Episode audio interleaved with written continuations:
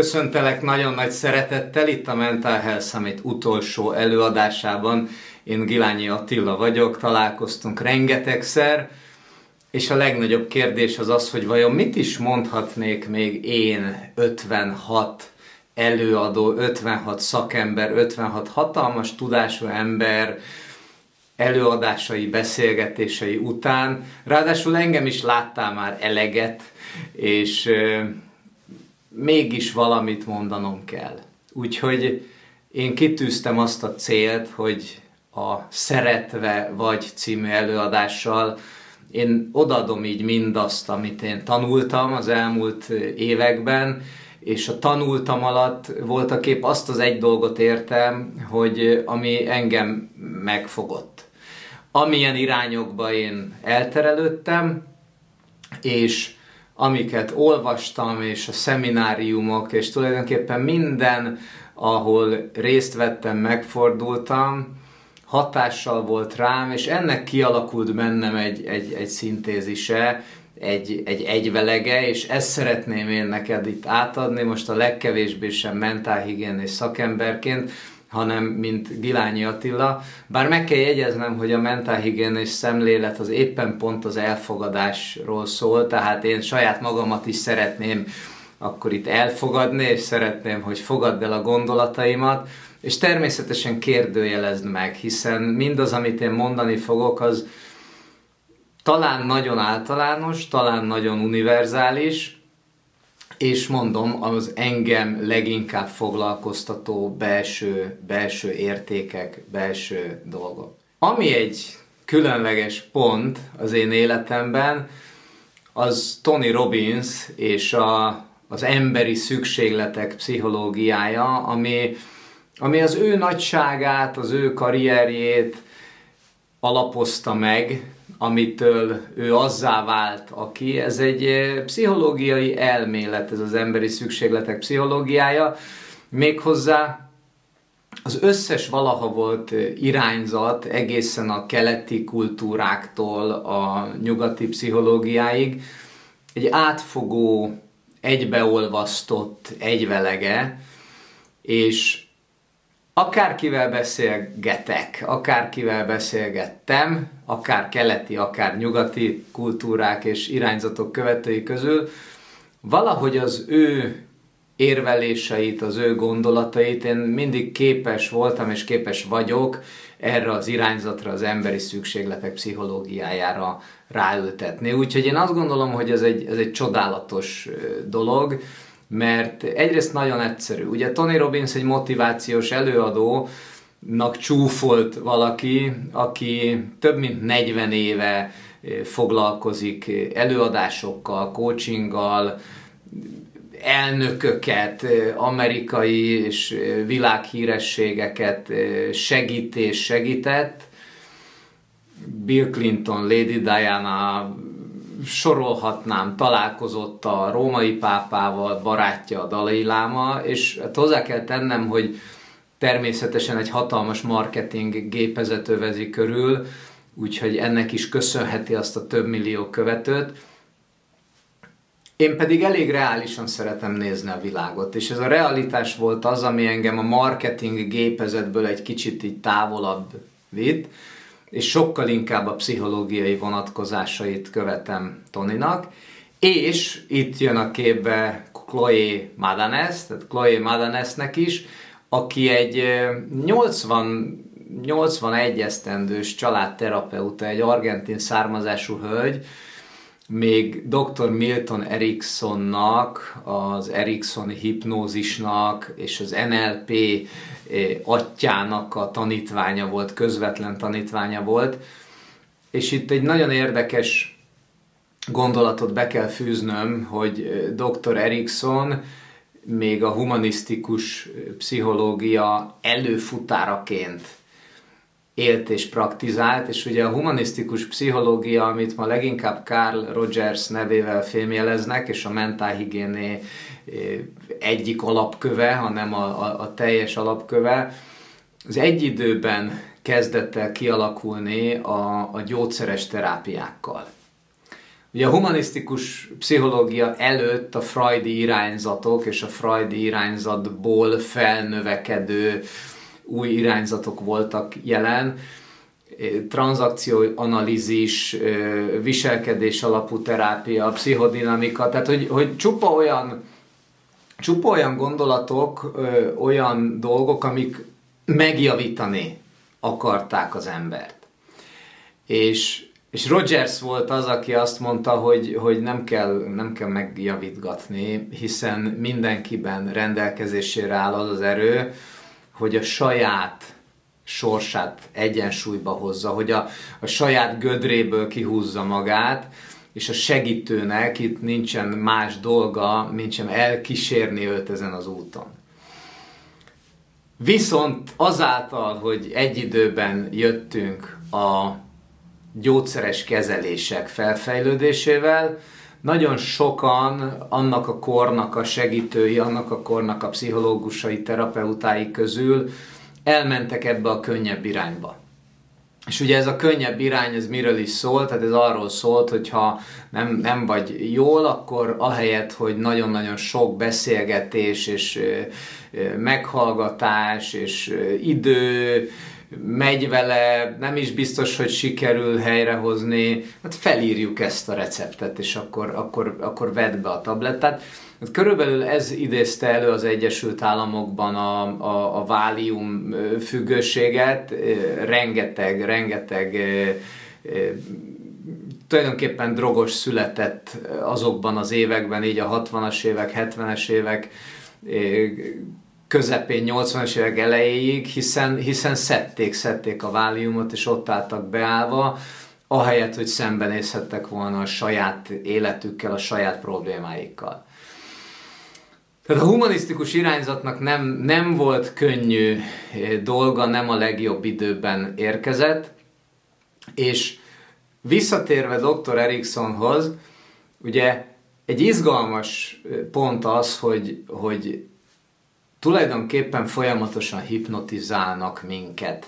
Hipnotizáljuk magunkat, hipnotizáljuk egymást, hiszen minden egyes mondatunk, minden egyes gondolatunk, amit kifejezünk, az valahol hatni akar a másikra. És amikor valakire azt mondják, hogy ez egy nagyon jó dumás, nagyon meggyőző valaki, vagy a túloldalon benned kialakul egy olyan érzés, hogy hoppá, most akkor, akkor igen, akkor ezt elhiszem, akkor most, mostantól valami megváltozott az én életemben, akkor bizony hipnotikus transzba esünk, és elönti a testünket egy olyan érzés, hogy hát az, ami eddig eh, nem létezett, az, ami eddig nem volt számomra befogadható, vagy számomra lehetőséget nem jelentett, az mostantól egyszer csak megvalósul, az, azt most, most már képes vagyok megcsinálni. Eddig nem akartam felvételizni, tovább tanulni, mostantól tovább akarok tanulni. Eddig nem akartam megnősülni, most érzem, hogy most, most képes vagyok egy, egy, egy tartós kapcsolatra. Eddig nem akartam gyereket, most, most tudom, hogy, hogy, hogy igenis szeretnék gyereket eddig azt gondoltam, hogy, hogy nem vagyok képes egy normális munkát találni magamnak, mostantól tudom, hogy igenis gazdag leszek. Tehát sorolhatnám ezeket a dolgokat, és ugyanígy egyébként az egészség kapcsán is, hogy eddig úgy gondoltam, hogy nincs kiút az én egészségügyi problémámból, mostantól tudom azt, hogy igenis ez egy, ez egy, ez egy lehetőség, és képes vagyok meggyógyulni és teljes életet élni. De ezek, ezeket a pillanatokat nevezik áttörésnek, és ezek mindig, mindig, mindig valamiféle hipnotikus transznak az eredményeként jönnek, amikor valami az agykémiájában megváltozik, és valami az agykémiájában átbillen. Ez volt Dr. Eriksonnak az ő, az ő hatalmas nagy találmánya, hogy ő úgy szólt a másik emberhez, hogy a másik ember nem is igazán értette, hogy miről is van szó, de voltak éppen megváltozott a, a viselkedése.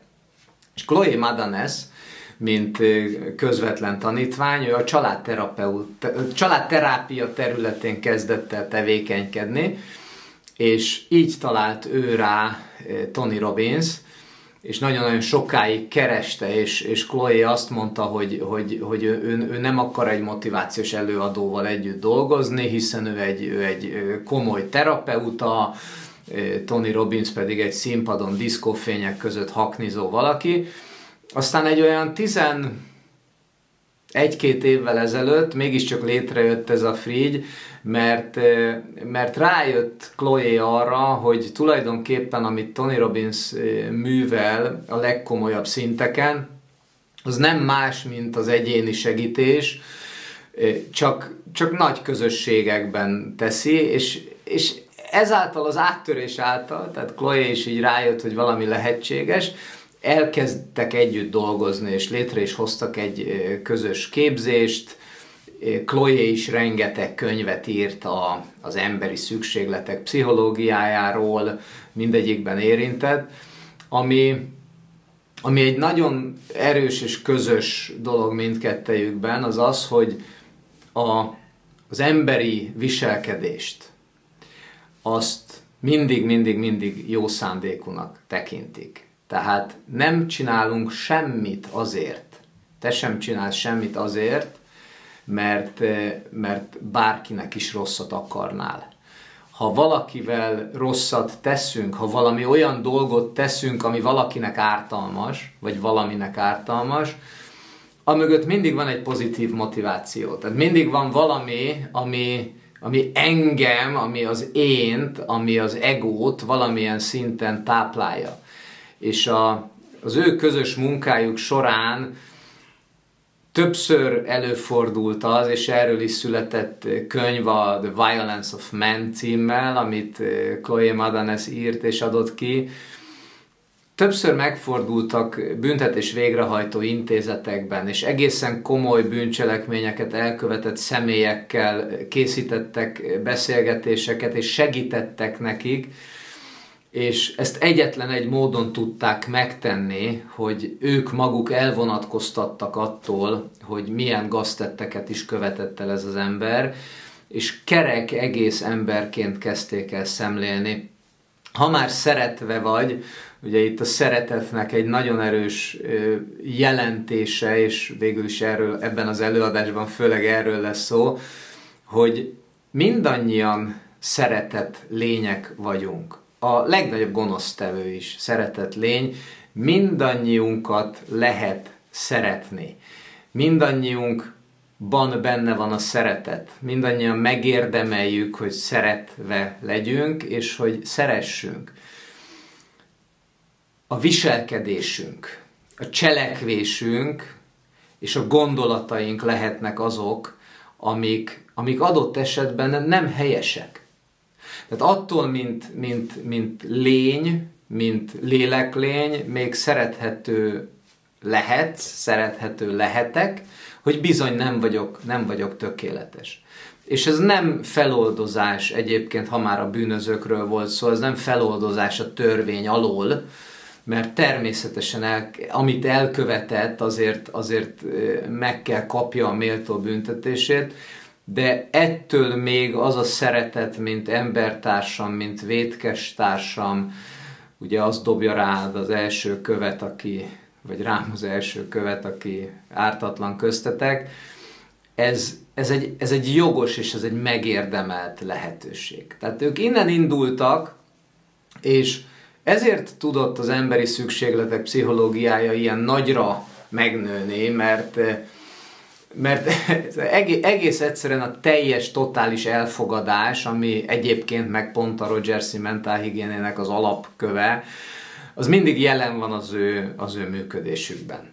És akkor az emberi szükségletek pszichológiája, mint, mint alap irányzat az én életemben, ugye azáltal, hogy a motivációs világ, illetve a túlmarketingelt világ nekem személy szerint sok volt, én elkezdtem kutatni ezt hivatalosan, és akkor elkezdtem Tony Robbins munkássága után Chloe Madanes munkásságát is követni, és így kerültem el a Semmelweis Egyetem mentálhigiéné képzésére, ahol, ahol hála dr. Semsői Gábornak én megírhattam a diploma munkámat az emberi szükségletek pszichológiájából, és mint, mint irodalomkutatás, mint új irányzatok bemutatása volt a, a, a, dolgozat alapja, és nagyon egyszerűen néhány gondolatban kifejezve. Itt, itt voltak épp három kérdésről van szó, három kérdés összegzéséről és együttes eredőjéről van szó, amiből az első kérdés az az, hogy, hogy miért tesszük azt, amit teszünk. Tehát egyáltalán a mindennapi cselekedeteinket, azt, azt miért hajtjuk végre, a gondolatainkat miért engedjük, miért jönnek, mit, mit akarnak a mi, a, mi, a mi gondolataink, az érzéseink honnan érkeznek, mit fejezünk ki velük, és hiszen az életünk minőségét az nem más határozza meg, mint, mint az érzelmeink minősége. Ahogyan érezzük magunkat itt ebben a pillanatban, éppen olyan az életünk. És mindannyian erre, arra törekszünk, hogy egy, egy, egy boldog, egy teljes életet éljünk, és akkor ez a kérdés, hogy miért tesszük azt, amit teszünk, ez voltak éppen, igen, miért? Tehát miért csinálunk sokszor bődületes hülyeségeket, amikor így utólag visszagondolunk, hogy, hogy mennyire nem volt értelme annak, hogy akkor én azt tettem, vagy azt mondtam, vagy, vagy azt gondoltam, vagy, vagy, vagy micsoda butaság volt engedni, hogy úgy érezzem magam, és hát mégis csinálunk ilyeneket. Tehát nem, nem minden jó, amit teszünk. Tehát az első kérdés, hogy miért tesszük azt, amit teszünk. A második kérdés az az, hogy mi az, ami meghatározza az életünk minőségét. Ugye erre itt rögvest válaszoltam is, hogy az érzelmeink minősége az, ami meghatározza, de hogy az érzelmeink honnan erednek? Tehát mi ennek az egész érzelem dolognak a, a, az alapja mi bennünk, emberi lényekben? Tehát mi határozza meg az életünk minőségét? És a harmadik kérdés pedig az, hogy mi az, ami megakadályozza, mi az, ami ami ellenáll annak, hogy, hogy megvalósíthassuk az álmainkat, a vágyainkat, hogy az egyik egyes szintről a kettesre, vagy ötről a hatra, vagy akár bármikor és folyamatosan feljebb lépjünk. Tehát mi az, ami ezt meghatározza? És ebben az egész rendszerben, ugye, ez egy központi kérdés, ez egy központi, központi téma, és igazából, hogyha a világot megnézzük, akkor, akkor voltak épp azt látjuk, hogy hatalmas eredmények tudnak születni, hatalmas eredményeket tudnak emberek elérni, akár a hollywoodi e, sztárok, e, zenészek, e, építészek, politikusok, jótevők, egyházi vezetők, költők, írók, mindenféle alkotások tudnak születni, rengeteg, rengeteg olyan dolog, amit, amit, amit aztán érdemes érdemes követni, érdemes megnézni, és persze tudnak születni nagy dolgok úgy is, hogy azok éppen haszontalanok és ártalmasak, és sokszor volt erre a történelemben példa, de, de, de vajon ezeknek az alkotóknak, ezeknek az embereknek a miértjei, azok, azok mik? Azok ugye azonosak, mint a mi miértjeink, és az akadályaik, azok viszont nincsenek. Tehát, hogy ők valahogy ezt elérték nincs másról szó, mint a félelmeinkről. Tehát az, ami ellenáll annak, ami megakadályozza azt, hogy azzá váljunk, akivel válni szeretnénk, azok a, a belső korlátaink, a félelmeink, félelmeink attól, hogy nem vagyok elég jó, félelmünk attól, hogy nem fognak szeretni, mindenféle hiedelmek ezzel kapcsolatban, ugye egy komplet hiedelemrendszer eh, jelenik meg, arról, hogy ki vagyok én, identitás, ego, hogyan, hogyan definiálom én magamat itt ebben a, ebben a testben, ebben a bőrben. Milyen a világ? Mit gondolok a világról? Mire, mire érdemes egyáltalán? Most itt ebben a Covid környezetben, most ez, ez már itt megérett a pusztulásra, vagy, vagy, vagy itt most egy csodálatos átalakulás jön? Hogyan gondolkozol? Hát, hogyha valaki azt mondja, hogy, hogy itt most már mindennek vége, akkor valószínűleg pont olyan lesz a kedve. Ha valaki azt mondja, hogy itt valami jónak a kezdete indul, és ebbe hisz és kitart mellettet, így definiálja a világot, akkor ott valami egészen más, egészen különleges dolog tud kezdődni, hiszen pont ebben a Covid érában rengeteg, rengeteg szép dolog is született, hatalmas felismerések, születtek, amellett, hogy, hogy számos áldozata is volt ennek a rettenetnek, és van a mai napig is, de hogy itt ezek a definíciók, ezek mégiscsak számítanak oda bent.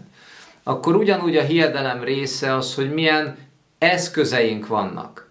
milyen lehetőségeink vannak. Mit gondolunk arról, hogy valamit meg tudok tenni, valamire képes vagyok, hiszen van hozzá energiám, van hozzá tudásom, van hozzá segítségem, van hozzá pénzem, van, vannak hozzá szerszámaim, könyveim.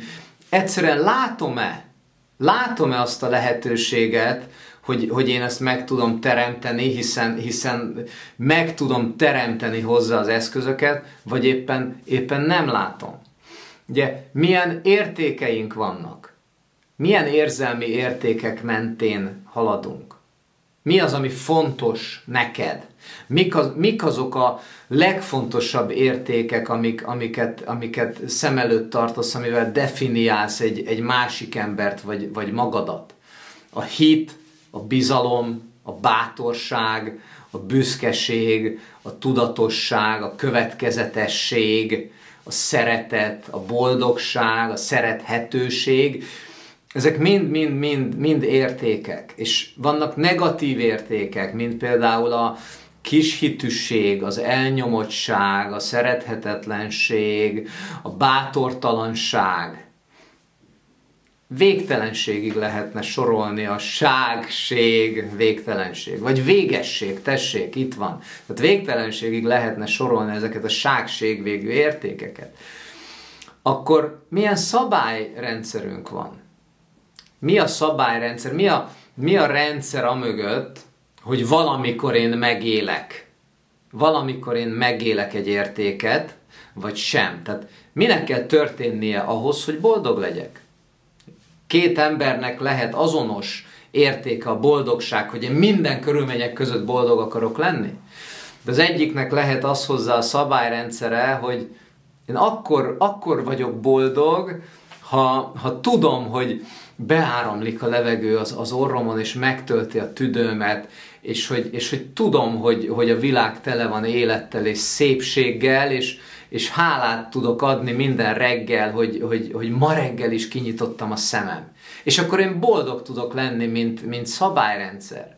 Vagy valaki más az mondja, hogy nekem a boldogság az első, de én csak akkor tudok boldog lenni, hogyha, ha van, van rengeteg tartalékom, hogyha ilyen autóm van, hogyha ilyen házam van, hogyha a főnököm az így és így és így viselkedik, a munkahelyen így viseltetnek velem szemben, a tévében, a rádióban, az interneten olyan hírek érkeznek, hogy, hogy, hogy nekem azok a boldogság irányát adják, hozzám az ismerőseim így és így és így szólnak, és hogyha ez mind megvalósul, akkor, akkor boldog tudok lenni. Ugye ez általában úgy hangzik helyesen, hogy akkor majd boldog leszek, hiszen ez nem más, mint egy, mint egy elvárás rend. Tehát lehet két embernek teljesen azonos a, az értékrendje, miközben a szabályrendszere végtelenül, végtelenül eltérő. Akkor még szintén a hiedelmek közé tartoznak az úgynevezett kizáró hiedelmek, a kizáró értékrend, amikor, amikor számomra nagyon fontos az, hogy én tisztességes legyek,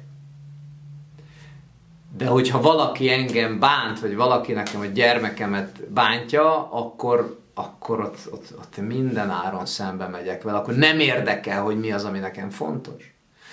Ezek a dolgok, ezek a pontok a, a, a hiedelemrendszeren belül, ugye arra a kérdésre válaszolván, hogy voltak épp mi az, ami megakadályozza, hogy azzá váljunk, amit, amit szeretnénk, ezek mind-mind-mind definiálnak minket, és ebben, ebben egy nagyon érdekes dolog ez a minket szó.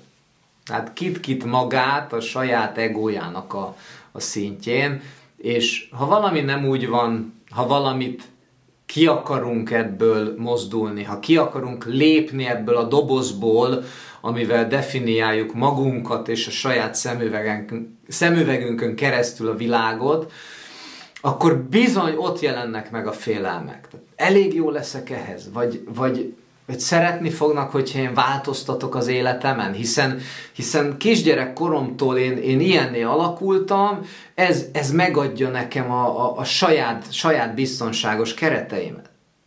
Ugye, ha már biztonság, és a kérdés, hogy, hogy miért tesszük azt, amit teszünk, itt azonnal megjelenik, hogy igen, bizony, a biztonság, mint emberi szükségletek közül az első, ez mennyire fontos nekünk. És ez, ez az, ami megváltozott itt a Covid alatt. Ez egy hatalmas, hatalmas végesség ígérete az, ami, ami megjelent azzal, hogy hoppá, hoppá, itt, itt, itt most már nem vagyunk abban a biztonságban. Ugye a tudat biztonságában. Tehát abban a biztonságban, hogy, hogy az élet halad előre, hogy a világ fejlődik, hogy, hogy ha dolgozom, ha pénzt teremtek, akkor majd én előre léphetek, akkor majd szebb életet teremtek magamnak, a családomnak, a szeretteimnek, hiszen megvan rá lehetőségem. Ez az a biztonság, ami egy pillanat alatt megváltozott, vagy inkább azt mondom, hogy lecsökkent így a, így a Covid alatt, és helyébe lépett egy hatalmas fokú bizonytalanság, ami érdekes módon a második szükséglet, úgy kifejezve, hogy a változatosság, mint második szükséglet. Hiszen, hogyha valakinek teljesen biztos az élete, mindenben tökéletesen tudja azt is, hogy holnap mi fog történni, akkor az unalmassá válik. Tehát itt teremtőnk segített nekünk egy kis változatossága. Hogy oké, okay, oké, okay, akkor legyen egy olyan szükségleted is, hogy változatosság. Hát nem feltétlenül a vágyott világban, a vágyott gondolataink szerint, de bizony a Covid ez hatalmas változatosságot hozott az életünkbe, leginkább a bizonytalanságnak a, a formájában az életünk minőségét, ugye egyszer szó volt róla, hogy az érzelmeink minősége határozza meg, és mellé nagyon-nagyon nagy mértékben meghatároz az is, hogy milyen mennyiségben tudjuk elviselni a bizonytalanságot úgy, hogy egyébként a középpontunkban tudjunk maradni. Tehát a saját én állapotunkat, a saját egyensúlyunkat, a saját biztonság érzetünket mekkora bizonytalanság mellett vagyunk képesek megtartani. Ugye minél nagyobb bizonytalanság hatására is, hát vendégem volt Rakoncai Gábor, aki, aki hát azon túl, hogy hol nem járt még életveszélyes helyzetekben, de hogy egy, egy ócska szapon ezen a deszkán, most függetlenül attól, hogy, hogy, hogy ott, ott mik voltak neki berendezve, milyen lehetőségek és csomagok, de szabad ég alatt egyedül egy, egy, egy lélekvesztőn neki indul az Atlanti óceánnak. Rengetegen, rengetegen vesznek oda. Nekem volt, volt osztálytársam általános iskolában, aki, aki szegény úgy vesztette el az életét, hogy, hogy egy, egy, egy véletlen balatoni jó idő, azt hiszem talán ez valami, valami március lehetett, vagy, vagy késő ősz, amikor kint felmelegedett az idő, és, és a víz ugyanakkor 5 fokos volt, és, és elindultak, elindultak szörfözni, sőt elindult szörfözni egyedül, és véletlenül beleesett a, a, a vízbe, és, és, és, és meghalt. Tehát, hogy, hogy az, hogy, hogy milyen fokú bizonytalanságot tudunk elviselni, és milyen fokú bizonytalanság mellett tudunk egészséges életet élni, ez egy, ez egy elképesztő hatás a mi életünkre, és ahogy Rakoncai Gábor az Atlanti óceán közepén érezte azt, hogy most valami nem stimmel, tehát hogy most, most már lehűltem, most, most már biztos, hogy nem fogom ezt az utat végigcsinálni, sehol távol a, sehol a közelben senki nincsen, csak a, a végtelen víz, és neki hál' Istennek megvolt a lélek jelenléte, hogy, hogy ott segítséget hívott. Tehát ha valaki, akkor Rakoncai Gábor a bizonytalanságot aztán nagyon-nagyon-nagyon nagy mértékben tudja elviselni. Alapvető meghatározója tehát az életünknek, hogy igen, akkor az, ami most történik körülöttünk, az, az valójában egy olyan létállapot, amire én nem voltam felkészülve, vagy esetleg tudom-e úgy kezelni, hogy ez a dolog ez nem feltétlenül velem történik, hanem, hanem értem. Hogy valamit ebből az egészből én majd most meg tudok tanulni. Függetlenül attól, hogy, hogy megküzdöttem-e a betegséggel, függetlenül attól, hogy a szeretteim küzdöttek-e a betegséggel, hogy mennyi fájdalmat kellett átélnem, de vajon tudok-e ebből az egészből én, én tanulni? És ez egy nagyon, nagyon szép és nagyon fontos megközelítés, mert minden olyan életesemény, amit, amit külső katasztrófaként élünk meg, amit külső fájdalom forrásként címzünk, és nem nyerünk belőle tapasztalatot, nem nyerünk belőle tudatosan értéket, az bizony-bizony egy fájó múlt elemként kísér minket folyamatosan végig, és ugye itt van az, hogy pszichológusok, pszichiáterek, terapeuták min akarnak segíteni, hogy milyen múltbéli eseményeket legyünk képesek feldolgozni, pedig valójában az egésznek a kulcsa, és ez talán egy könnyen hangzó mondat, de, de mégiscsak az volna, hogy egy életeseményt az bizony megtanulok lefordítani egy, egy adássá, egy fejlődési ponttá, hogy igen, bizony itt valami, ami, ami történt és fájt, az mégiscsak értem történt.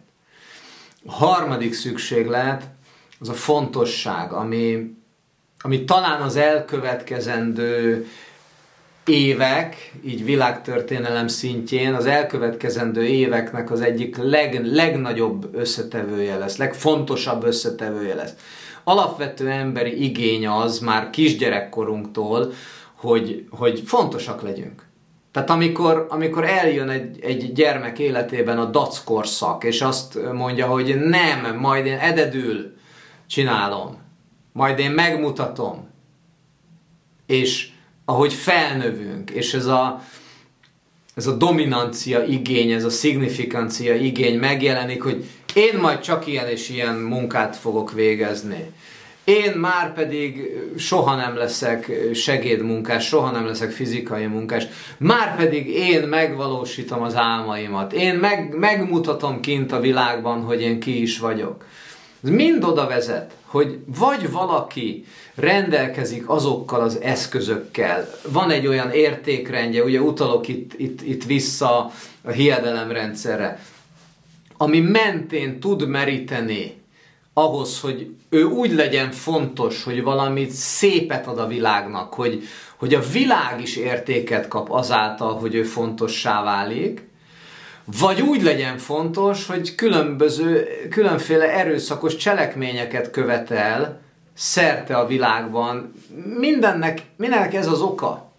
Ugye Tony mondja ezt az alap, alap gondolatot, hogy, hogy az arab sivatagban egy, egy, egy tinédzser, akinek, akinek az egyetlen lehetősége normális úton, hogy nagyon-nagyon-nagyon sok munkával, nagyon-nagyon sok nélkülözéssel eljut egy, egy, egy, egy európai országba, ahol majd majd egy McDonald's étteremben, vagy bármilyen giroszosnál dolgozhat, apró pénzért, mint lehetőség, és aztán odaállnak mellé a terrorista vezetők, és azt mondják, hogy figyelj, kapsz egy, kapsz egy gépkarabét, meg egy bombát a, a, az övedre, és akkor majd te válhatsz valakivé, ezért van az, hogy nagyon-nagyon sokan közülük ezt választják.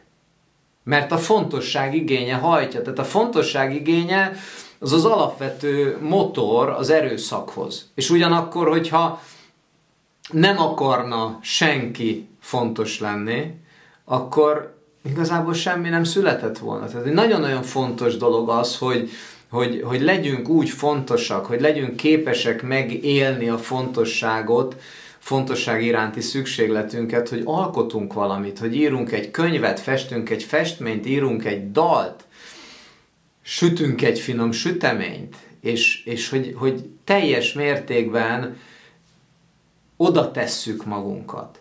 És így legyünk fontosak. Ugye aki nagyon-nagyon fontos akar lenni, és sikerül neki, de elképesztő áron, ő annyira egyedivé és különlegessé válik, hogy már nem lesz képes kapcsolódni a másik emberhez. Pedig a negyedik szükségletünk az pont a kapcsolódás, a szeretet, ugye szeretve vagy, és a kapcsolódás. És azért ez a kettő, mert, mert nagyon sokan megsérültünk, sőt, szinte mindenki megsérül a szeretetben, a szerelemben. Ki az, aki nem csalódott még, akinek még nem volt hatalmas szerelmi csalódása.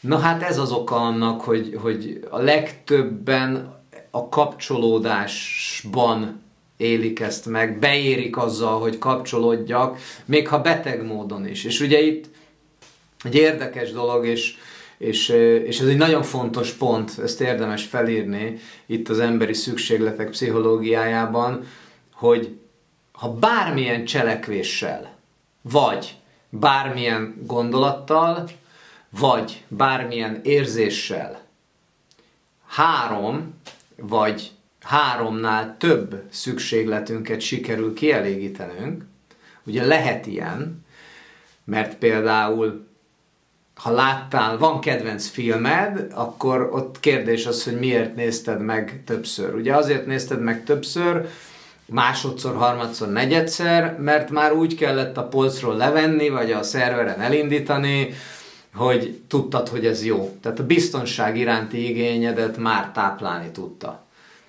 A változatosság iránti igényedet is, hiszen kiszakít a közegből, amiben éppen vagy, kikapcsolódsz általa, és mindig találsz valami újat, mindig, mindig lesz, hiába látod sokat gyára már azt a filmet, mindig lesz benne egy gondolat, ami, ami, ami új, ami épít, ami ad valamit. Tehát biztonság, változatosság, és ugyanígy megjelenik például a függőségek tekintetében, itt a film példával is, a fontosság. Hiszen mindig, amikor arról döntünk, hogy magunkkal foglalkozunk, akkor hirtelen fontossá válunk.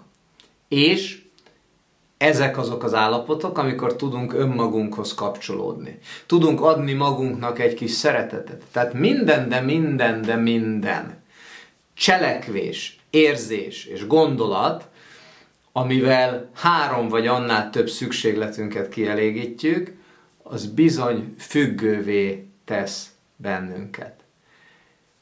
Így alakulnak ki a rossz függőségek, a rossz szokások, rossz gondolatok, ugye akár egy, egy, egy, egy, egy OCD, egy kényszeres gondolati rendszer, vagy kényszeres cselekvési rendszer, hiszen valami vé, valamitől elkezdtünk függeni ott egy adott állapotban, de így alakulnak ki a pozitív, a támogató gondolatok is. Tehát így lesz minden szép és kerek, amikor valaki nagyon elköteleződik valami iránt, amikor valaki azt mondja, hogy haha, én most mindenképpen akarok csinálni egy Mental Health Summitot, mert hogy elköteleződtem, egyébként hála a Tony Robbinsnak és Chloe Madensnek, elköteleződtem az iránt, hogy minél több ember élhesse meg a boldogságot. Nem általam, meg nem tőlem, önmagától. Én eszközt szeretnék adni a te rendszeredhez. Egy olyan eszközt, ami egyedül is működik, amit, amit tudsz, tudsz használni magadtól.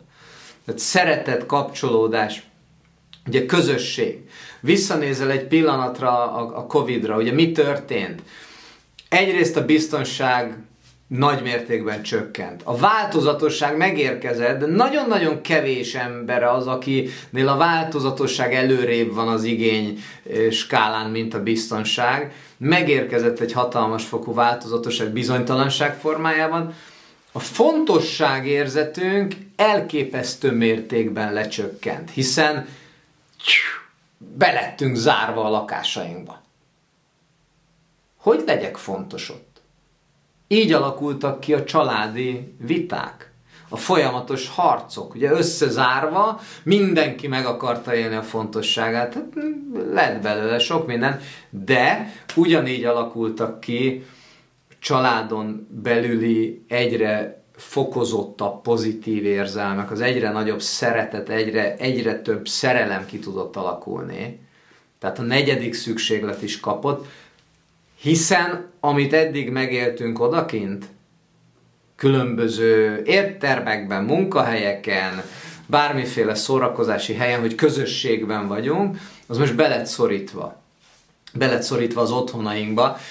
És ugye be lett szorítva az internet világába, ahol, ahol hatalmas online meetingek és, és, és meditációs csoportok jöttek létre, és, és, és egyébként hála az internetnek én magam is ott ismertem meg több előadót a Mental Health Summitról, akik csodát alkotnak egy, egy, egy, egy online térben. Tehát, hogy ez mind megváltozott. És akkor elérkezünk oda, hogy ezután a négy szükséglet után, ami egyébként a pszichének a szükségletet, mind a négy, ez alapvető pszichológiai szükségletünk, az ötös, hatos az viszont abszolút spirituális. Az ötödik a fejlődés, hiszen fejlődnünk úgy kell, úgy kell a fejlődésre tekintenünk, hogy aki stagnál, aki megáll a fejlődésben, ő valójában abban a pillanatban pusztulásnak indul. Tehát egy vulkán kitörésnél, egy vulkán kitörésnél, amikor a láva lehűl, és a kőzet, a hatalmas sziklák megszületnek, amikor teljesen átveszi a környezet hőjét, tehát a maga kis 10-20 Celsius fokát ez a szikla, abban a pillanatban a szél, a víz, a különböző széllel hordott anyagok elkezdik koptatni a felszínét. Tehát még a, a kősziklára is igaz az, hogyha nem fejlődik, akkor elkezd hanyatlani. A mi kis emberi világunkban ez úgy jelenik meg, hogy lehetsz te akár, és kívánom neked, tehát lehetsz te a legokosabb valaki. De törekszenek mások is, hogy fejlődjenek. Törekszenek nagyon-nagyon sokan, hogy többek legyenek, ezért, hogyha megállsz egy szinten, és azt mondod, hogy én most itt elégedett vagyok ezzel, akkor fajlagosan hozzád viszonyítva többiek elkezdenek megelőzni. És ez nagyon-nagyon fontos, hogy, hogy folyamatosan fejlődjünk, hiszen egy idő után extrém módon lemaradhatunk mindenben. Tudásunkban, anyagiakban, értékünkben, kapcsolatrendszerünkben, mindenben. És fejlődnünk viszont a hatodik szükséglet miatt kell és érdemes, ami pedig hozzájárulás a gondoskodás.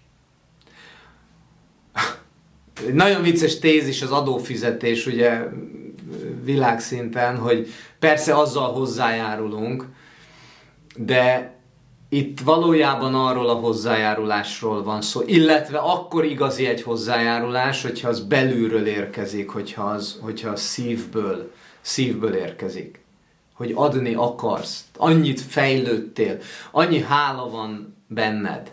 Rengeteg, rengeteg hála van bennem, hogy, hogy létrejöhetett ez a Mental Health Summit, hogy, hogy 56-an elfogadták a meghívást. Meg azokért is hálás vagyok, akik nem fogadták el a meghívást, mert, mert, mert azáltal teret engedtek nagyszerű előadóknak, nagyon nagy tudású szakembereknek itt, ennek az 56-nak illetve akiket a prémium csoportba meginvitáltam VIP előadóként élő előadásra elképesztő. Tehát, hogy, hogy, hogy az, amit én, én belül érzek, így a Mental Health Summit végén, ez, ez, ez most tényleg csak azt tudom kifejezni, hogy, hogy igen, lehet, hogy ezen valamennyi pénzt keresek, még nem sokat, tehát hogy, hogy szinte, szinte elenyésző így a prémium csomagok eladásaiból, de hogy az, amit ezzel én tudtam adni, amit ezzel én tudtam adni neked, nektek, tízezer embernek, az előadóknak, az annyira szívből jött, tehát hogy menjetek, soha többé nem találkozunk, és ezt a keveset oda tudtam tenni, akkor én már teljesnek érzem magam. Akkor én már ezt megtehetem. Akkor már, már, már jogom van ehhez. Engem ez, ez hajt. És, és itt rátérek arra, hogy, hogy igen, hogyha minden embernek ugyanaz a hat emberi szükséglete van, akkor mégis mik a különbözőségek. Már ezzel utaltam, erre utaltam, hogy az egyik hatalmas különbség az, az a sorrend. Nekem iszonyat munkám van abban, hogy, hogy, hogy előre tudtam hozni a hozzájárulást, hogy előre tudtam hozni a gondoskodást. Ugye mindannyian valamilyen szinten, tehát gondoskodunk magunkról, családunkról, szeretteinkről, ha más nem, a főnökünkről. hát az én munkám által ő fejlődik. Tehát, hogy megvan az életünk, vagy az adófizetésből. Tehát megvan az életünkben a gondoskodás, a hozzájárulás, de amikor igazán elindul szívből, az egy, az egy hatalmas áttörés tud lenni, amikor, amikor nem úgy jött létre ez a Mental Health Summit, hogy én kiszámoltam kockás papíron, hogy, hogy, hogy, hogy itt mennyi pénzt kell keresni. Sose jött volna létre. Úgy jött létre, hogy azt kiszámoltam, hogy mennyi pénzem van, és hogy mennyi embernek szeretnék vele adni. És igen, hálás vagyok azért, hogy, hogy, hogy legalább nem lesz mínuszos. De hogy egy percig nem csináltam volna azért, hogy ezzel én, én milliókat keressek. Akkor ez sose jött volna létre. Tehát egy hatalmas munka és egy óriási felismerés volt, amikor én eljutottam oda, hogy, hogy, hogy igen, igen az, hogy, hogy ad, adni kell, és, és adni tudok. És ez a, ez a hatodik szükséglet elő, előtérbe kerül. Tehát a sorrend rendkívül fontos. Akinek a biztonság van legelől, akinek a fontosság eh, van legelől, vagy ezek az első helyen, ők ragaszkodni fognak ezekhez a dolgokhoz. Hiába változik a világ, hiába van itt a Covid, hiába vannak lezárások, és meg fogják találni az eszközöket hozzá, és ugye ez a második megkülönböztető elem, hogy milyen eszközökkel éljük meg azt az adott szükségletet. A fejlődést és a hozzájárulást nem igazán lehet megélni negatív eszközökkel. Csak pozitív érzésekkel, pozitív gondolatokkal, pozitív cselekvésekkel tudjuk ezeket elérni. A biztonságot, a változatosságot, a fontosságot, meg a kapcsolódást, ez bizony el lehet érni negatívval is. Tehát ez a másik hatalmas megkülönböztető elem. Így néz ki a hat emberi szükséglet. Most, hogyha tovább lépünk, és azt mondom, hogy oké, okay, oké, okay, de akkor a pillanatnyi érzésünk, ami egyébként meghatározza azt, hogy, hogy, hogy, hogy milyen az életem minősége, az akkor miből áll? És ugye itt is van egy nagyon egyszerű, egy, egy, egy, egy triádnak, egy háromszögnek nevezett formula, hogy áll először is a fiziológiánkból, a fizikai testünkből, a légzésünkből, a keringésünkből, a fizikai állapotunkból, táplálkozás, folyadékbevitel, tónus, testtónus, hang, hangszín, hogyan alakítom a testemet. Milton Erickson volt az konkrétan, aki a depresszióst előszeretettel gyógyította úgy, hogy egy órán át máshogy csinált, csak beszélgetett vele. Semmi konkrétum nem jött be a, be a depresszióval kapcsolatban. Egész egyszerűen szimpatikus akart neki, neki lenni, egész egyszerűen azt akarta elérni, hogy kedvelje meg őt a kliens. Miért akarta ezt elérni?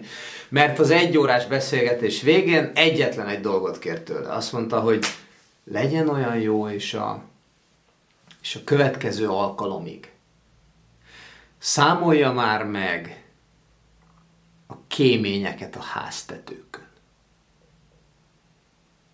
Ez volt a pszichoterapeuta egyetlen terápiás tanácsa.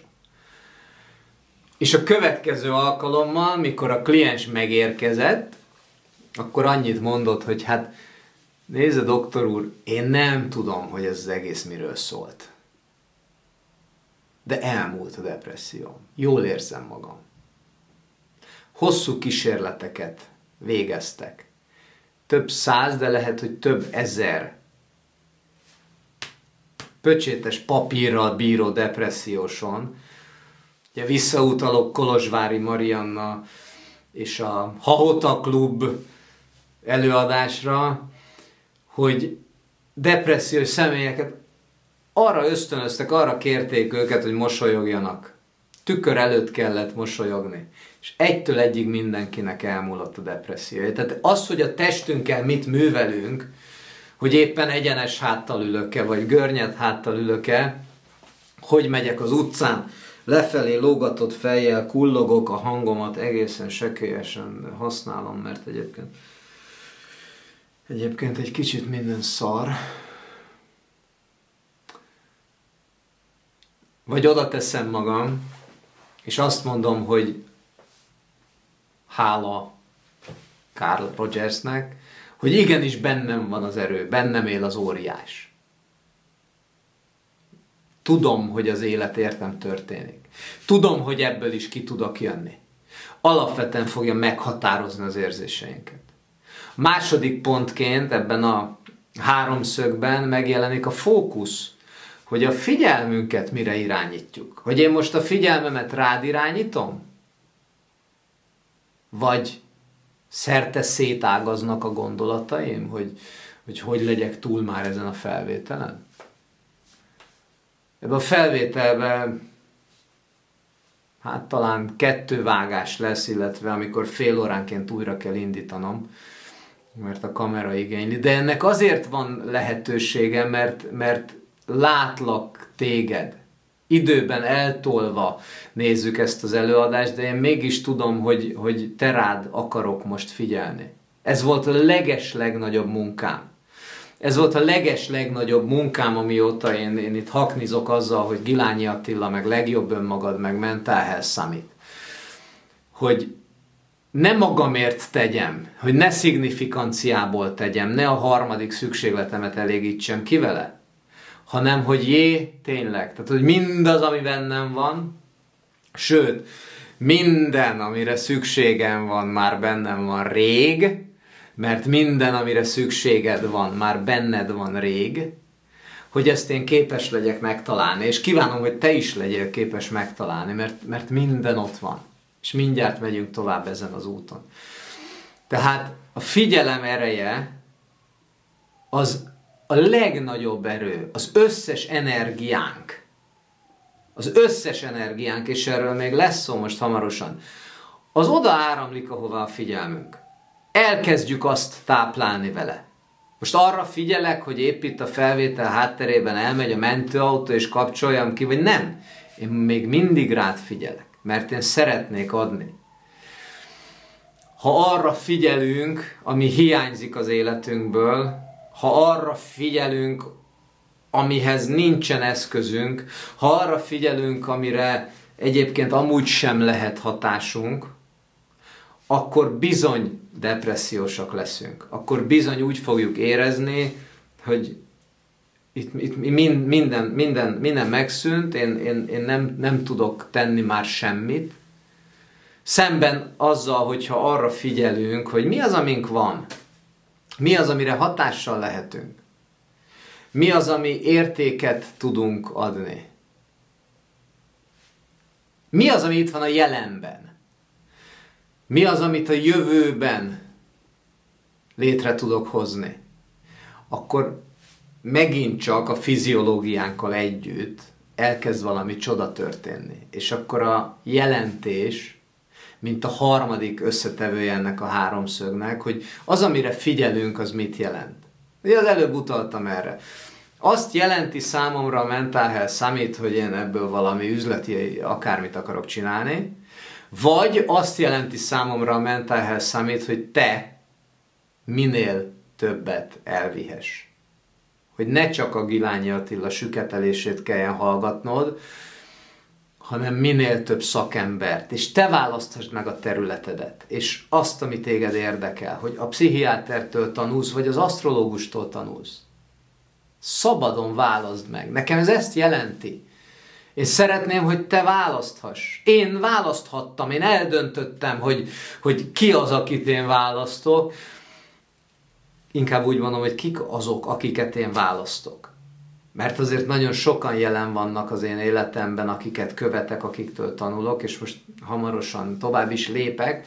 Tehát igen, ez, ez a jelentés, hogy az, ami velünk történik most, az egy, az egy tragédia, azt egy tragédiának élem meg, éljük meg, vagy egy reményteli állapot, hogy előbb-utóbb szép, szép, jó szebb, jobb világ jön létre. Egy még szebb, még több szabadsággal, még több szeretettel. Ez a jelentés, ez a három, a fiziológia, a fókusz és a jelentés, amik meghatározzák, hogy most itt ebben a pillanatban hogyan érzed magad. Ugye szó volt a hat emberi szükségletről, szó volt a hiedelemrendszerről, és szó volt a triádról, a pillanatnyi érzelemről, ez mind az elme szintjén zajlik. Ugye az agyunk szintjén zajlik. Ez az egész rendszer az agyunkban működik. Kilóg belőle fölfelé a szeretet, és kilóg belőle lefelé a hiedelemrendszer, hiszen a hiedelemrendszerünket a világunk alakítja. Ugye a kapcsolati szféránk, a munkánk és az önmagunkról alkotott képünk, a saját környezetünk. Ez a három. Mi a küldetésünk, a munkánk, a karrierünk, ugye már egy nagyon jó dolog, hogyha küldetésed van, és nem munkád, de a munkánál jobb a karrier. Kik vannak a környezetünkben? Szól a mondás, hogy a hozzád legközelebb álló öt ember átlaga vagy, amit én sokkal jobban szeretek egyébként úgy megfogalmazni, hogy a te életed minősége az a hozzád időben, tehát akikkel a legtöbb időt töltöd, legközelebb álló öt ember feléd támasztott elvárásainak az átlaga. Akikkel körülveszed magad, ők mit várnak tőled öten. Az lesz a te életed leképezése. Illetve, hogy mit vársz te magadtól? Ha te többet vársz magadtól egyébként fajlagosan, mint a hozzád álló legközelebb öt ember, akkor most biztosíthatlak róla, hogy nagyon-nagyon gyorsan meg fog változni a hozzád legközelebb álló öt ember. Mert, mert nem bírod, mert kilépsz, mert az a doboz nem lesz többé elég. Ugyanígy a munkahely. Hogyha egy munka nem táplál, ha egy munka nem belülről jön, ha egy munka nem szívből jön, akkor fogod magad és ott hagyod az egészet.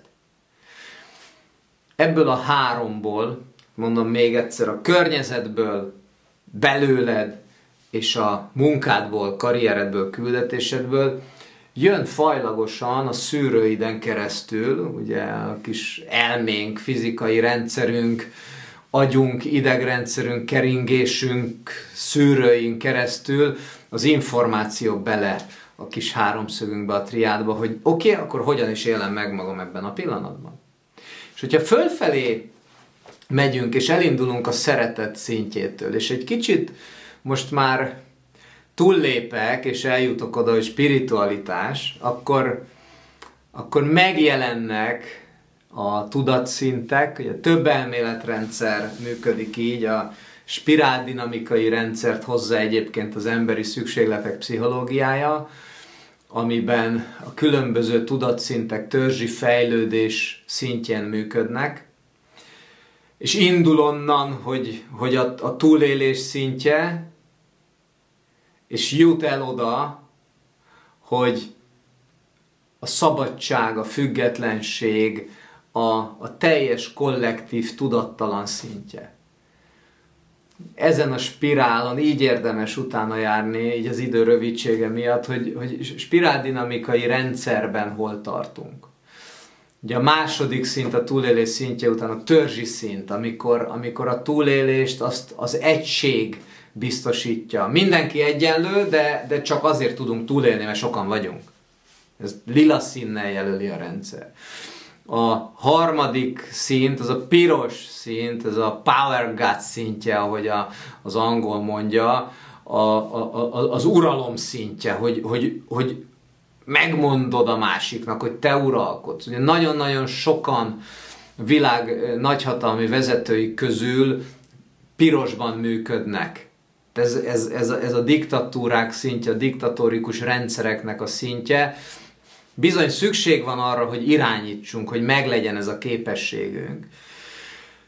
Hogy tovább tudjunk lépni negyedik szintre, a kék szintre, ami a központi hatalomnak a szintje, a központi igazságnak a szintje, a vallásoknak a szintje, hogy van egy felettünk álló, akinek követni kell a tanácsait, és ha követjük, akkor biztonságban lehetünk. Akkor folyamatosan. Ha nem, akkor bizony büntetés vár ránk. Ez a kék szín. Na, az összes vallás e körül alakult ki. És akkor a következő, ami a kapitalizmusnak a színe, a narancssárga, a versengés színe, amikor, amikor megmutatjuk, hogy, hogy már pedig ugye ez itt kapcsolódik a szignifikanciával, megmutatjuk, hogy igen, itt, itt, itt én ki tudok lépni ebből a tömegből. És a narancssárga után jön a zöld, ami a közösségi összetartozás. Ugye ez abban különbözik a lilától, hogy nem a túlélésről szól ez, hanem mindenkinek megvan az egyéni értéke a közösségben, mindenki hozzátesz valamit, amiben ő a legjobb a közösséghez, és ezáltal emelkedik a közösség. Most világtörténelmi szinten egyébként hozzá kell tenni, hogy itt állunk, a zöld, zöldben vagyunk, és a múlt világtörténelme az úgy nézett ki, hogy amikor elért a zöldhöz, akkor általában visszaesett a történelem a pirosra. Ilyen 20 éves és 200 éves ciklusokban működtek. Most pont egy ciklusváltásnál vagyunk, és ez azért nagyon-nagyon fontos itt ebben a beszélgetésben, előadásban, mert eh, most először állnak úgy a csillagok, Kis József Zsolt, de az egész világ most először áll úgy, hogy megvan a lehetőségünk tovább lépni a sárgára, a flow szintjére. Megvan a lehetőségünk tovább lépni oda, hogy folyamatosan egy kiegyensúlyozott, folyamatosan egy boldog állapotban tudjunk élni, hogy folyamatosan meg legyen a lehetőségünk a szabad döntésre. Hogy ez hogy fog történelmi szinten megvalósulni, erről nagyon-nagyon sokat lehet beszélgetni, de itt azt mondom, hogy hogy figyeld, figyeld úgy az eseményeket a világban, hogy így egyen nézzél mögé. Figyeld úgy az embereket a környezetedben, a hírekben mindenütt, hogy lehalkítod, nem hallod a hangot, és csak nézed, ahogy mozog és beszél, és amikor egy kicsit nézted, megfigyeled az érzést magadból, hogy mi történik, és utána figyeld csak a szemét. Figyeld csak a másik embernek a szemét. Akár a saját emberi kapcsolataidban, akár a különböző médiákban, és a szeme üzenetéből olvassál. És nézd meg, hogy az téged fölfele visze. Tehát ebben a zöld kollektív világban azt téged fölemele. Ugye egyénileg lehet alacsonyabb szinten, mert mindannyian mozgunk ezen a spirálon oda és vissza. Elméletileg lehetsz magasabb szinten is, hiszen van még a türkis szín, ami a, a teljes kollektív összetartozás szintje, a tej, teljes egység az egyéválásnak a szintje, és erről hamarosan még, még beszélek egy kicsit de alapvetően, hogy téged a másik ember feljebb emel, vagy, vagy éppen letaszít, az a másik embert fogja definiálni.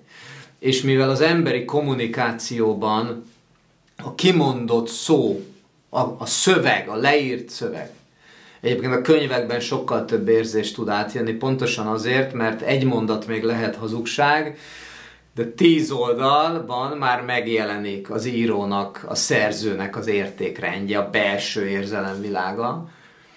Tehát alapvetően az, hogy, hogy téged előre visze, az pont ettől függ, hogy, hogy mögé látszanak a 7, azaz 7 százaléknak, amit az írott szöveg jelent. És ennek pont a másik fiziológiájának a leolvasásával, a másik személynek az üzenetével tudsz mögé látni és az érzéseidre elkezdhetsz hallgatni, hogy te merre menjél ebben. Tehát, hogy megvan a hat emberi szükséglet, annak mentén hogyan mozogjunk, hogyan hozzuk előre a, a fejlődést, a hozzájárulást, visszaugorva a hozzájárulásban egyébként mind az öt szükségletet meg tudod élni, és hogy hogyan tudsz te értéket adni a világhoz. Ugye mindannyiunkban, így a spirituális szinteken több arhetipus működik. Ugye Carl Gustav Jung, Jung már elképesztő régen és nagyon-nagyon sokat foglalkozott azzal, hogy a, a mindannyiunkban több személyiség van. Tehát nem egy. Van mindannyiunkban egy király, vagy királynő, van harcos, van bölcs, van egy szeretőfél, van egy bolond, és ennek vannak jellemzői. Lehet bölcs a király, lehet ügyes a harcos, de bizony lehet szerencsétlen is. És mindannyiunknak van, ha nagyon le akarom egyszerűsíteni, pozitív énünk, meg van negatív énünk. És ezek így működnek. Tehát amikor hozol egy döntést, amikor úgy érzed, hogy megállíthatatlan vagy, és elindulsz az úton, akkor egy erősén van elől, egy harcos van elől, egy király van elől, egy varázsló van elől, és minden áron megcsinálom. Ő nyomja a sót, ha úgy tetszik. Ugye Jung definiálta a kollektív tudattalant, ami mindjárt egy érdekes pont lesz itt ebben a kis rövidke előadásban, hogy onnan valahogy megérkezik, hogy a, az összes emberi tudás, ami valaha megszületett, az, az ott fönt van egyben, és hogy, hogy, hogy az valahogy hozzáférhető, hogy az valahogy lehívható, hogy azt, azt én is tudom használni, hogy azt te is tudod használni. És amikor hozod így egy döntést, és utána másnap reggel felkezdő, ah, de nincs kedvem az egészhez. Történt valami, de szerencsétlen vagyok. Annyira nem akarom ezt az egészet. Akkor hirtelen az történt, hogy egy más valaki kezdte el nyomni a sót. Mondjuk egy bolond, mondjuk egy koldus, oda bent egy szerencsétlen, egy fájdalmas, egy sérült, és ez a pont az, hogy hogyan tudunk a topra kerülni. Hogy melyik tudatossági szinten működünk, hogyan tudunk tudatossági szintet lépni, és előhívni magunkból egy támogató arhetipust, aki az adott helyzetben kell, hogy működjön. Pozitív pszichológia, egy nagyon vitatott tézis, hogy kell nekünk állandóan jól érezni magunkat, és nem kell, persze, hát a, a legtöbb dolog, ugye a gestalt, az üresség, a teremtő üresség, a termékeny üresség, az pont a fájdalom helye, az pont, pont az egyedüllét helye, ahol, ahol minden jövőbeni megterem. A csendben, ahogy, ahogy elkezdenek teremni a dolgok, és hirtelen egyszer csak megszületik valami. Minden pszichológiai irányzatnál megjelennek ezek a dolgok, és egyetlen egy kérdés van, hogy mennyi ideig vagy egy állapotban, hogy mennyi idő alatt tudsz alkalmazkodni. Tudod-e magad csúcsformába hozni, hogyha ebben a pillanatban kell csúcsformába lenned? Gondolj bele a küzdősportolókba a versenyzőkbe, versenysportolókba, hogy mennyi időt eltöltenek harccal, edzéssel, azért, hogy, hogy legyen egy, egy pillanat, amikor, amikor ők nyernek. Ugye Merc Tamás éppen készülnek, éppen készülnek a Tokiai olimpiára, független attól, hogy lesz-e vagy sem, négy évet négy évet dolgozott azon, nem egyszerű környezetben a, a magyar férfi vízilabda válogatott, és egyébként minden sportoló, hogy majd akkor ott egyszer odaérhetek, egy iszonyat bizonytalanságban, nyilván minden versenyben azok az országok, azok a sportolók fognak győzni, akik a legkevesebbet törődnek ezzel a bizonytalansággal. Akik úgy mennek oda, hogy oké, okay, én felkészültem a lehetetlenre is, és akkor ott egy pillanatban megtörténik ez a megmérettetés. Hatalmas érték tud lenni az, hogyha mindig elő tudod húzni magadból a saját tudatszintedet, a saját, a támogató arhetipusodat, akire éppen ott szükséged van. És itt jelenik meg, most visszautolok egy pillanatra Erdélyi Nikire, az elengedés, hogy hogyan is működik az, hogy, hogy, hogy oké, okay, most nem jól érzem magam, szeretnék ebből kiugrani.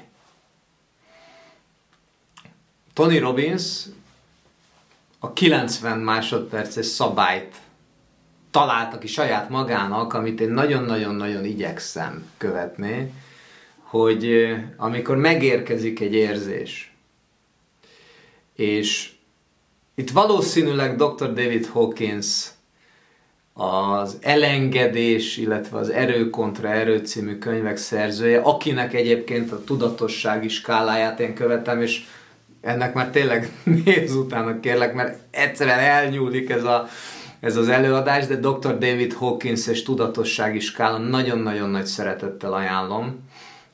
Keresőbe beütöd, és képet keresel, megjelenik előtted a skála.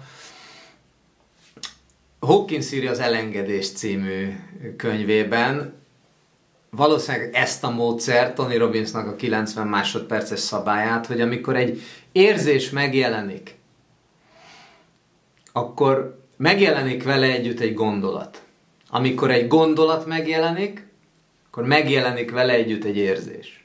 Ugye a fókuszt irányítjuk, vagy irányítják, ugye megnyitod és minden ott van, és megjelenik az érzés. És hogyha neked toppon kell lenni, vagy egyszerűen nem szereted azt az érzést, akkor a következőt érdemes tenni.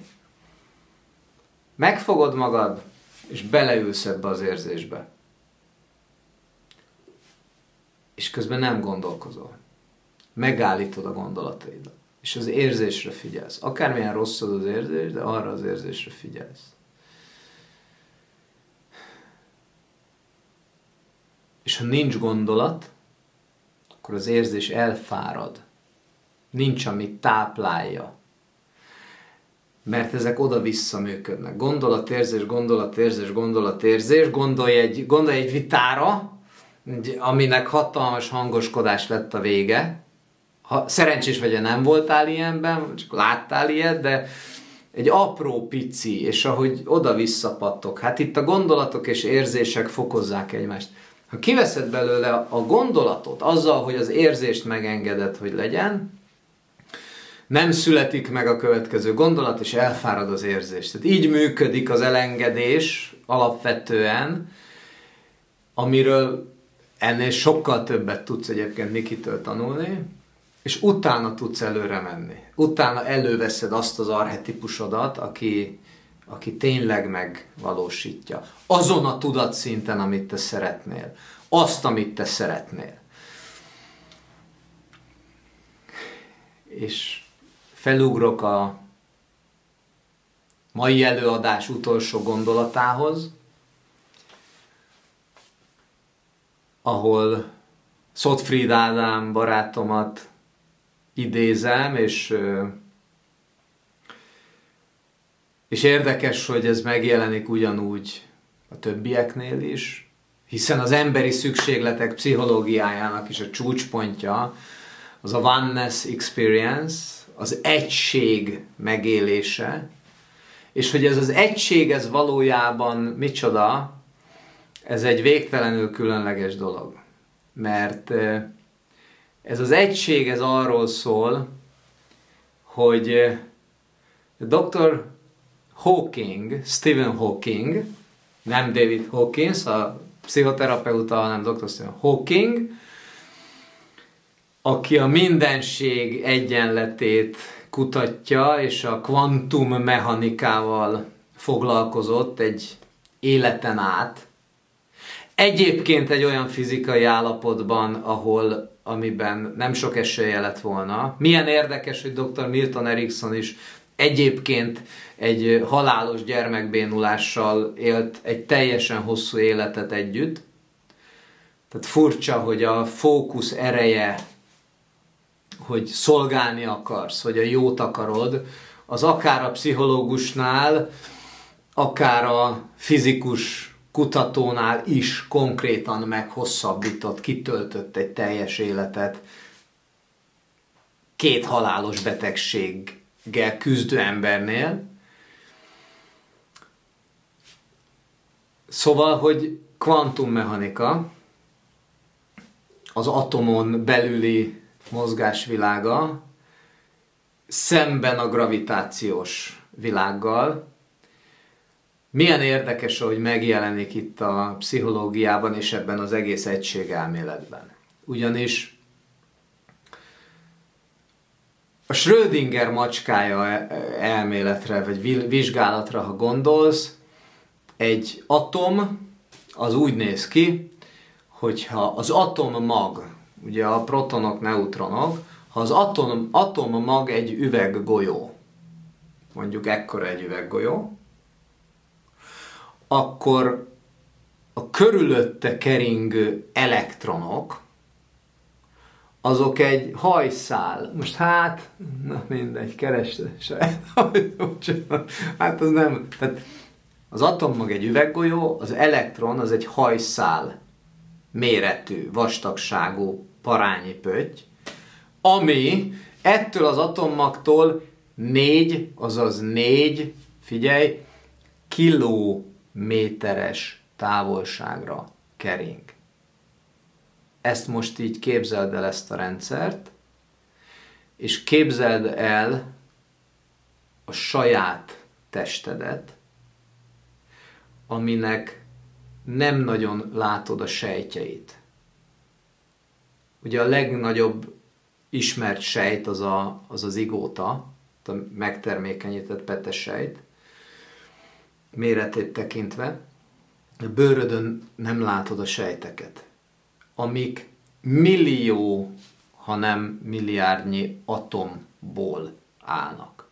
Aminek az arányait úgy kell tekinteni, hogy az üveggolyó és a hajszál az egymástól négy kilométerre kering. És köztük nincs semmi. Tehát visszaugrok a Schrödinger macskája elméletre, ahol, és ugye erről szólt nagyon sokat dr. dr. Stephen Hawkins kutatása, az elektron az mindig ott van, ezen a távolságon belül, ahol meg akarod őt figyelni ahova a fókuszt irányítod, te, ő ott megjelenik.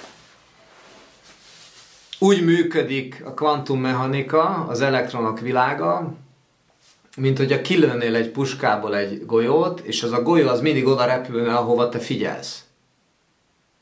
Egyszerre több helyen ott tud lenni.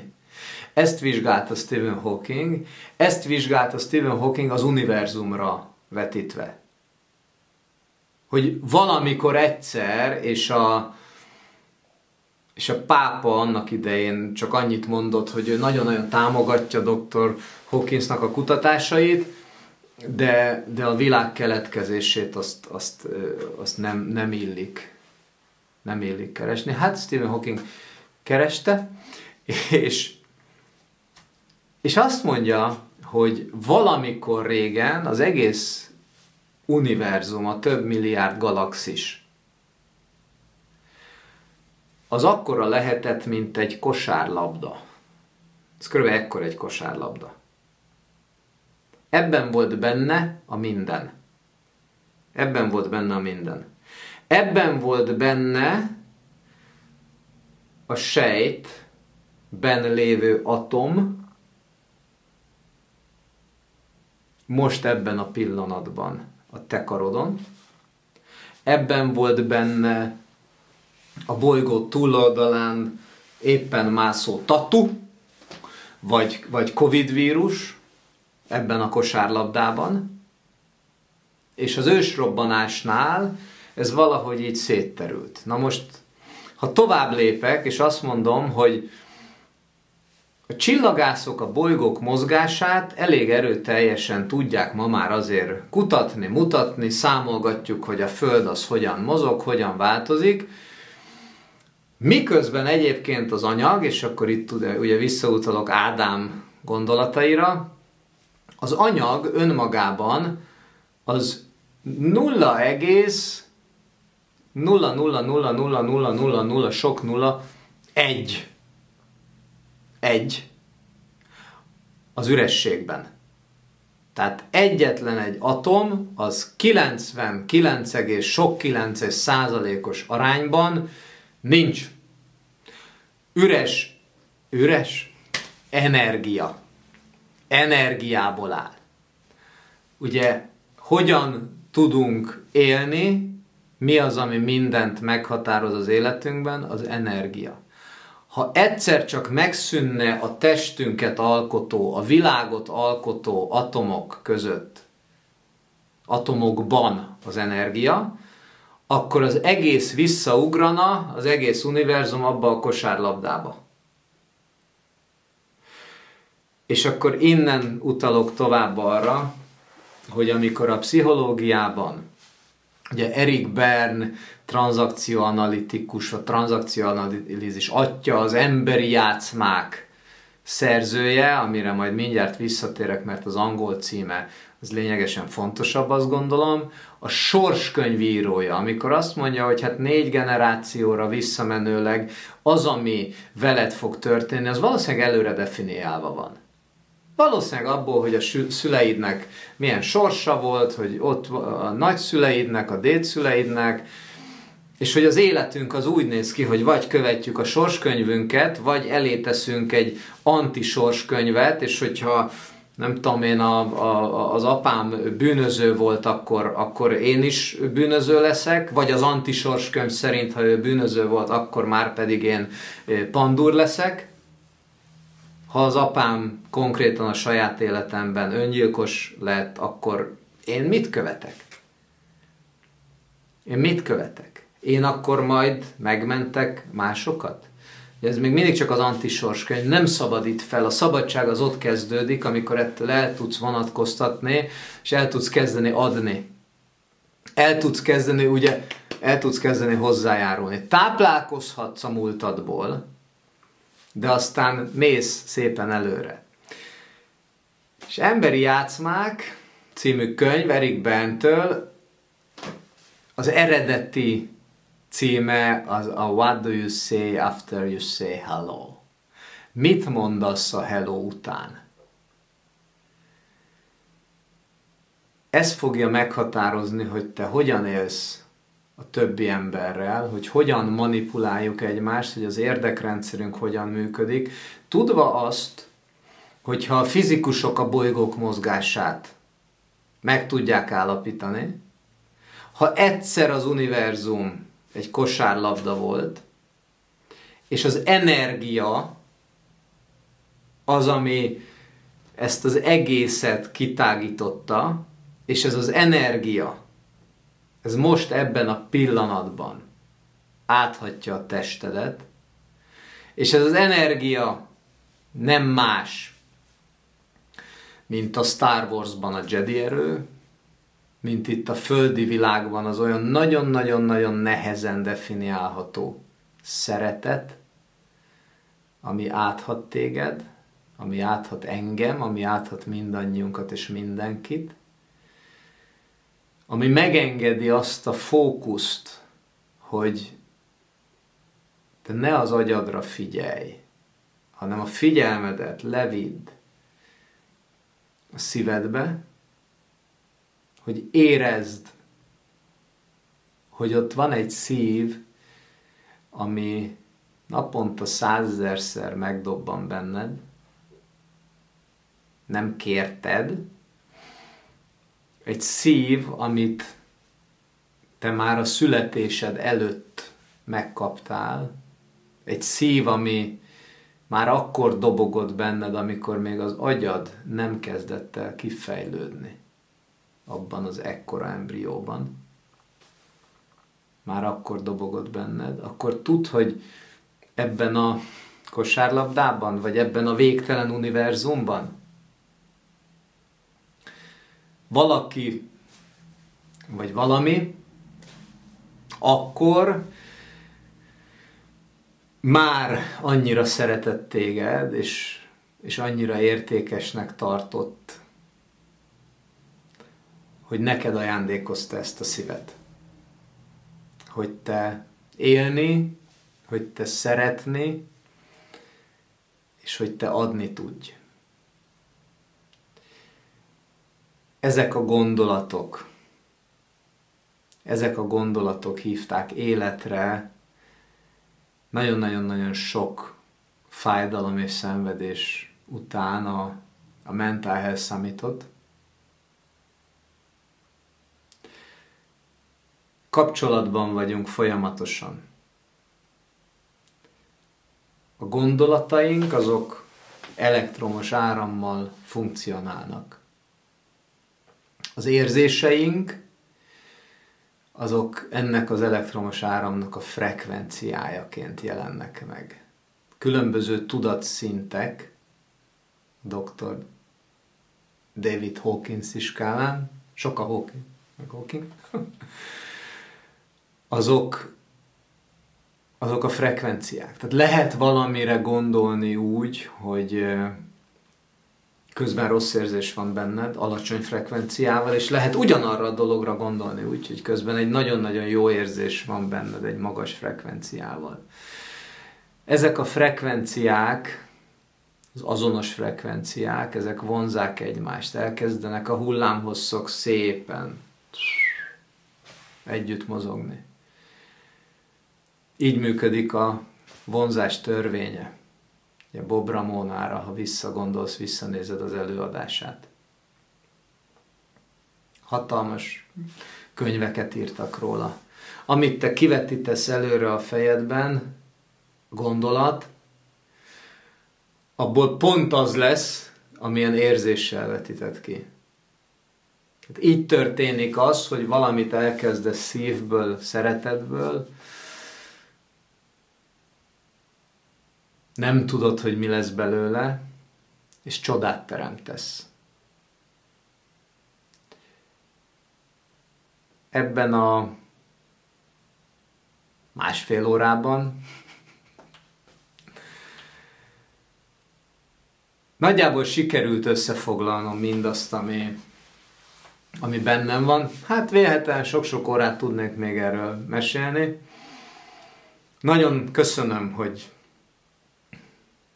megnézted ezt a videót, ha még volt hozzá erőd. Ha idáig eljutottál, akkor volt és gratulálok. Hallgassa bős gondolatokra, figyelj a szívedre, figyeld a szíved gondolatait. Figyeld a szíved érzéseit.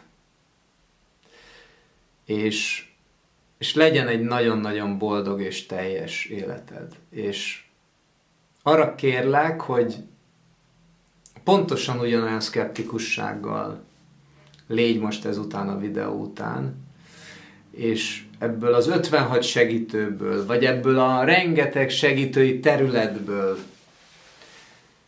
választ ki magadnak a te saját tudat szintednek, a te saját tudatosságodnak megfelelő segítőt, hogyha úgy érzed, hogy segítségre van szükséged és fordulj bizalommal mások felé, mert a bizalom az is egy energia. És azt fogod bevonzani, akire neked valóban szükséged van. Nagyon-nagyon köszönöm a figyelmedet, rengeteg szeretetet küldök, küldünk a Mental Health Summit előadóival közösen. Legyen egy csodálatos életed!